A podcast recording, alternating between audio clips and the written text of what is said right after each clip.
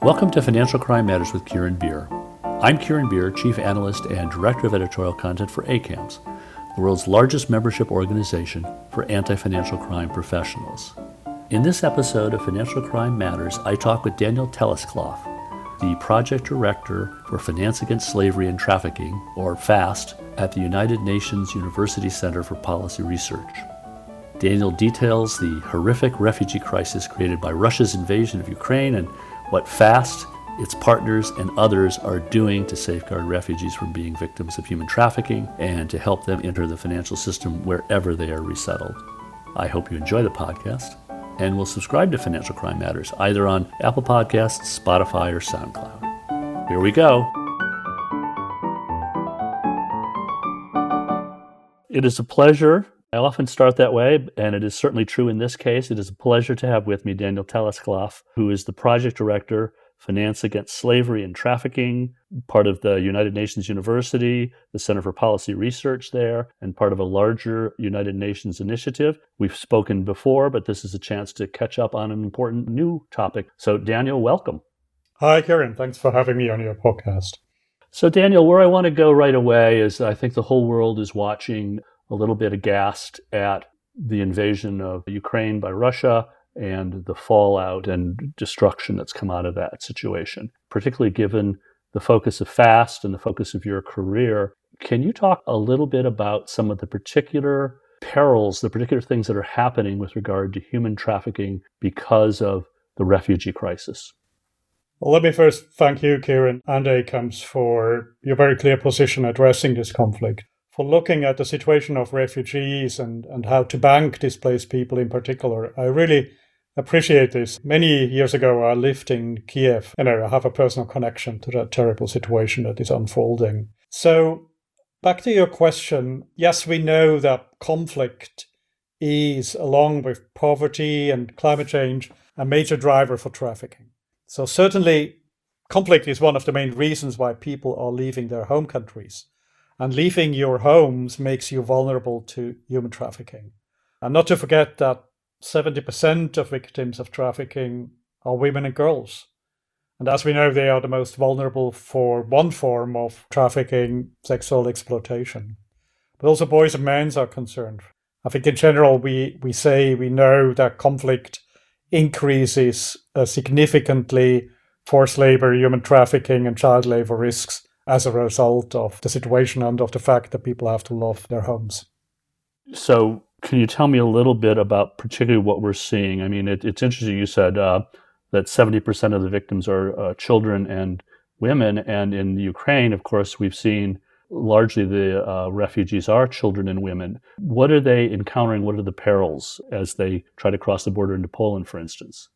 Well, already before the invasion, Ukraine was an important source country for traffic people in Europe. So it is not a surprise that the traffickers are already at the border waiting to offer shelter, but ultimately for the purpose of subsequent exploitation. Let me be very clear most people at the border are very generously offering legitimate support, but sadly, some of them are not. And uh, this is one reason we can talk about that a little bit later on, why we must inform refugees about you know, offers that are too good to be true. So what we see now is an unprecedented number of people seeking shelter from armed violence in Ukraine and arriving in Europe every day. Some have already, and more will probably move to countries like the US or Canada, predominantly it's now ending up in the, the moment in the countries bordering Ukraine, in particular in Poland. As of today, over 12 million people have been forced to leave their homes in Ukraine. The majority of them are internally displaced, but over 4 million have fled Ukraine, have crossed the border by now. Let us not forget that refugees from Ukraine, for us, include Ukrainian nationals, but also persons from third countries who lived in Ukraine before the war broke out. So I think that's the situation that we are facing now. Unprecedented, not the first time in Europe that we have seen waves of refugees coming, but the numbers are unprecedented. So you said that, a real mission that FAST and other international agencies that are working has is prepare refugees to protect themselves a little bit about offers too good to be true. What do these offers look like? What is it that you tell refugees? Well, let me first elaborate a little bit what the international community is doing in that context and what the recommendations are, particular to the countries that are now providing shelter for refugees. And, and then I will have some comments on the role of the financial sector, so the target audience for FAST in particular. So I think the things that are the most urgent, the first things to do is to provide housing, provide immediate assistance like food, clothing, but then also establish information centers, hotlines that can give clear official information on registration, on residence, on the rights refugees have, and that should be in a language that refugees understand. And in that context, we can then inform these people of the risks of human trafficking. It's important that official information is disseminated broadly, so governments wouldn't rely on individuals to provide the information. Also, governments now must start to monitor for misleading information, especially on housing and on employment opportunities, to prevent trafficking. Now, specifically for the financial sector, as well as financial institutions, I mean, but also financial regulators, we believe that they have an important role to play in that context. Already in 2019, when we published the FAST blueprint, we confirmed that providing marginalized populations with access to financial services will reduce their vulnerabilities. So it's a preventative measure. Most refugees are very vulnerable and they may be at significant risk of human trafficking and exploitation. And those risks can be reduced by providing refugees with access to bank accounts, for example. Very commendable, the European Banking Authority came up just this week with a very good statement calling on financial institutions to offer what they call basic financial services. That can be, you know, a bank account to start with to refugees from Ukraine. Another positive examples, uh, we have worked with a group of banks in Liechtenstein, and they have offered free of cost bank accounts for refugees, even for those that do not have full identification documents. So as soon as basically they agreed on a minimal standard of documentation that they need to have, but this is well beyond what you would ask for a client in normal circumstances. So we need to see more of these examples. We want to see more than just words. But we're also happy to support financial institutions as well as regulators in Europe to deal with that particular situation we are facing now. Well, this has been such an important part of the work of FAST to victims of human trafficking. And we're talking about refugees who you're trying to avoid becoming victims of human trafficking, but helping them to establish a financial history. So I guess what you're describing is a kind of a transference or an expansion of the work that FAST has done in terms of making people able to participate in the global financial community by helping refugees to have accounts, to have connections for job and employment and all that stuff. Yeah, that's right. I mean, for us, it is normal to have a bank account. For a refugee, it isn't. They come with a little bit of cash usually, um, some with a little bit more of cash. And then if it exceeds a certain threshold, if they come with a lot of cash, then we have to look at these things also differently. So this is not a, a one size fits all solution, but the large majority of these refugees come with very little financial support.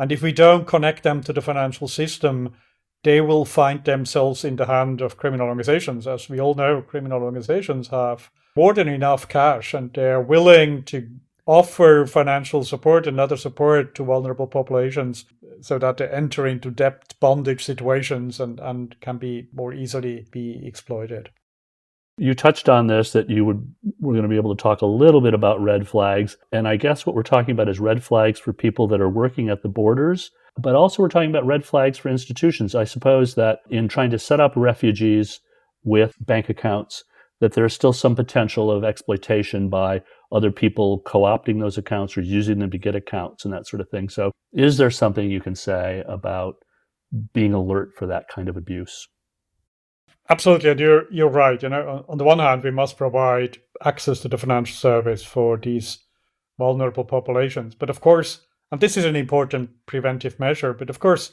we cannot avoid that some victims will be trafficked, and their bank accounts will then be used to launder the proceeds of you know whatever it is, sexual exploitation or labor exploitation. Now, for a number of years already, various organizations that includes the, the FATF the regional bodies, the Egmont Group, and also the OSCE have provided quite useful compilations of red flag indicators in the context of trafficking. Also, some FIUs and regulators, for example, in the US, in the Netherlands, and in Germany, have also come up with indicators and compilations of indicators relating to these circumstances. Now, as usual, these indicators can be behavioral, they can be and mostly are transactional, and some of them are KYC related. Not all of them are unique for trafficking, some of them are pretty broad and can be indicators for other forms of crime too. But some of them are very specific. And let me give you an example of, of a, an indicator that I found to be pretty specific. And this relates to a situation that a client of a bank would share an address with seemingly several other seemingly unrelated individuals. Yes, this may be a group of students that are sharing a flat, but this may be also an indication that victims of trafficking are held at a specific place. So these are the kinds of specific indicators that we use now. We have started to organize roundtables with the financial industry in all the countries neighboring Ukraine. We have started in Latvia in February. We had an event with Hungary in March. And just a couple of days ago, I was in Warsaw with my colleague Simon Zaug, and we held a workshop with the financial industry on relevant indicators in Warsaw. And in that context, we're working very closely with the FIUs and law enforcement in the given countries because you know we want to share we want to provide indicators that are very typical for the given country context. So these countries we have covered we will move on. We're very busy in organizing now additional workshops and then we will also convene all the countries that have participated in these events to think about lessons learned and especially to learn to what degree these indicators have resulted in more and better SARS we just did a conference in Lithuania, and it's amazing to be in the Baltic region and see the kind of unity, the kind of concern about Ukraine. Obviously, the Baltic region has a real personal stake in this whole thing in, in terms of their own futures and their independence. Where I'm going with this is that one of the unique things about the Ukrainian refugees right now is that obviously they are, and I think you alluded to this earlier, they may be headed for the US and Canada at some point, but right now, they really want to be close to home. Everyone's hoping to return home. What kind of particular challenges does that present? And how are we coping with that? Do we know in terms of international agencies and the mission to keep refugees from being exploited? You're right. I was, as I mentioned, I was just in Warsaw, so you know, basically a few kilometers away from the border. And at the moment, while there are still refugees arriving from Ukraine, there's also a number of refugees going back already to Kiev, in particular uh, because of the military situation around Kiev has changed. Hope it's not too early, but of course, I fully understand that people want to go back to their home. So there's a lot of basically traffic in and out of Ukraine at the moment.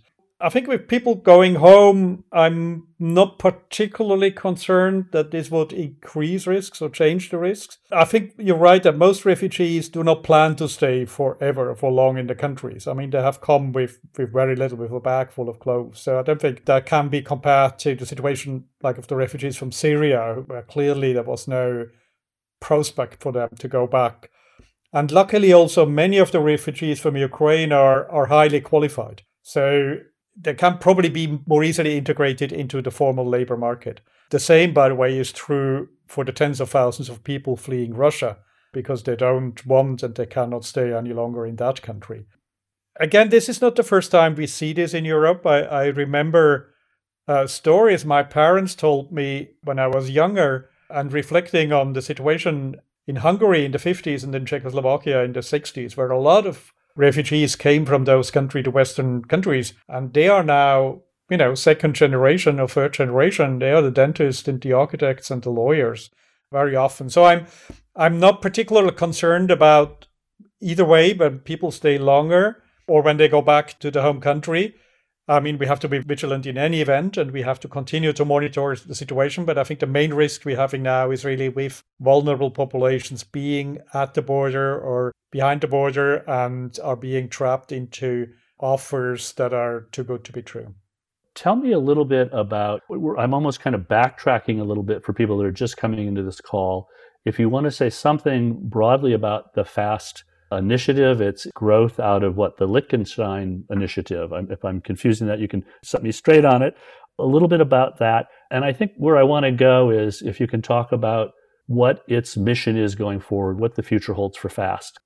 Yeah, with pleasure. And we use both terms, FAST and Liechtenstein Initiative, in parallel. I mean, it's like the Paris Accord, which is not about the climate in Paris, but it bears the name of the city where where the program, where the treaty has been signed. So for that reason, we proudly continue to, to carry the name of Liechtenstein because it was our first donor. But now we have 10 donors. We have a team of our 10 experts working here from New York. So the program has expanded massively. The financial inclusion work um, that I'm describing here in this podcast gets more and more important because I think, you know, while banks do a lot and, and increasingly do things that are good around detecting suspicious activity, the future will lie in the prevention of these crimes.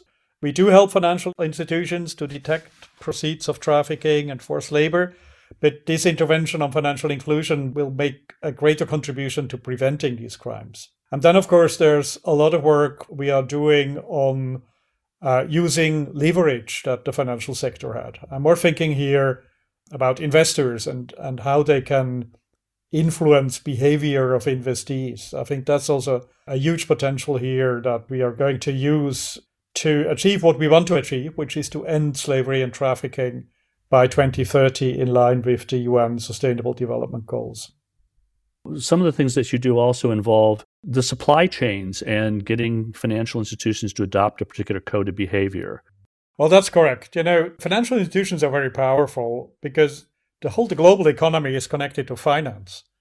And I'll give you an example of the insurance sector. If we manage to convince all companies that provide coverage to the fishery industry, particularly to the vessels, if we can convince them to deny coverage uh, in the case a ship is lost, if there were instances of trafficking and slavery on these vessels, then we can make a huge contribution because the owner of the vessel will think twice whether he would risk to lose the coverage or whether he wouldn't better than pay a, a fair salary to the people working on the ship. Also, the power of investment, you know, if the combined power of pension funds, uh, hedge funds, management companies, uh, asset owners, if they look into trafficking risks in their investee more specifically, and if they just started at the first point to raise this with the investees, say, look, this matters for us, and I, I want you to assess the risk that you're having in your supply chains. And this matters for me, and this is an important part of my investment decisions. This which uh, will have a huge impact and will maybe on the long run lessen a little bit the burden on our colleagues in the compliance industry who you know can only intervene basically when crime has already happened which is necessary and we shouldn't decrease that work but i think we need to invest more in better assessing and then mitigating risk further down the supply chain we're just about out of time. I did want to ask you if there's any concluding observations you want to make. I mean, obviously the work that you do is so important the work that fast does the partners that are part of the the whole initiative this is such important work. And and it looks as though there was the traditional human trafficking issues whatever that means i don't know about traditional but the human trafficking issues that have always been there. We've talked today about the refugee crisis. This refugee crisis looks like it's like not just going to be in europe it's going to be worse globally with climate change. I think you alluded to this in the beginning. Any final thoughts about you know how do we keep fighting the abuse of people who are refugees and, and this rise of human trafficking. It is a terrible situation in which we are in, and it's a tragic situation. But if there's one positive thing, is the, the reaction of the financial sector to this crisis. So not only the examples that I brought you, I spoke to a banker in Warsaw, and his bank has opened hundreds of thousands of accounts for refugees already. That's a big effort but also what we see in terms of disengagement from Russia in that context. I know a large number of financial institutions decided to leave the country. That's probably not a decision that I have taken easily, and it's actually, they were not forced to do so. The sanction usually wouldn't go that far that they have to drop all business in a given country. So this goes beyond the legal requirements and is a response to a massive human rights violation. And I think this will make the difference in the future. We have to see trafficking in human beings as a human rights violation. And a human rights violation that can concern any of us. It's 40 million people uh, the world are concerned by that, and I'm afraid the number has has increased during the pandemic. This can affect every family, and I think this makes it probably slightly different from other forms of crimes. This close link to the human rights violation, and this creates obligations also for the financial industry. And, and I think the reaction we see now is a reaction that we need to see in any other crisis. This is not going to be the last conflict on this planet. This is not going to be the last refugee crisis. And I think it is good to see that the banks can do it. So there's no more excuse. Daniel Thelesklaf, Project Director, Finance Against Slavery and Trafficking. Thank you for being here. Thank you for the work that you do, uh, the leadership to the financial community. Thank you. Thank you very much for having me. Thanks for listening to my conversation with Daniel Thelesklaf, Project Director, Finance Against Slavery and Trafficking at the United Nations University Center for Policy Research. I hope that you found what you heard compelling and that you'll subscribe on Apple Podcasts, Spotify, or SoundCloud so that you'll receive an alert for each new podcast. Because financial crime matters to me and to you. See you next time.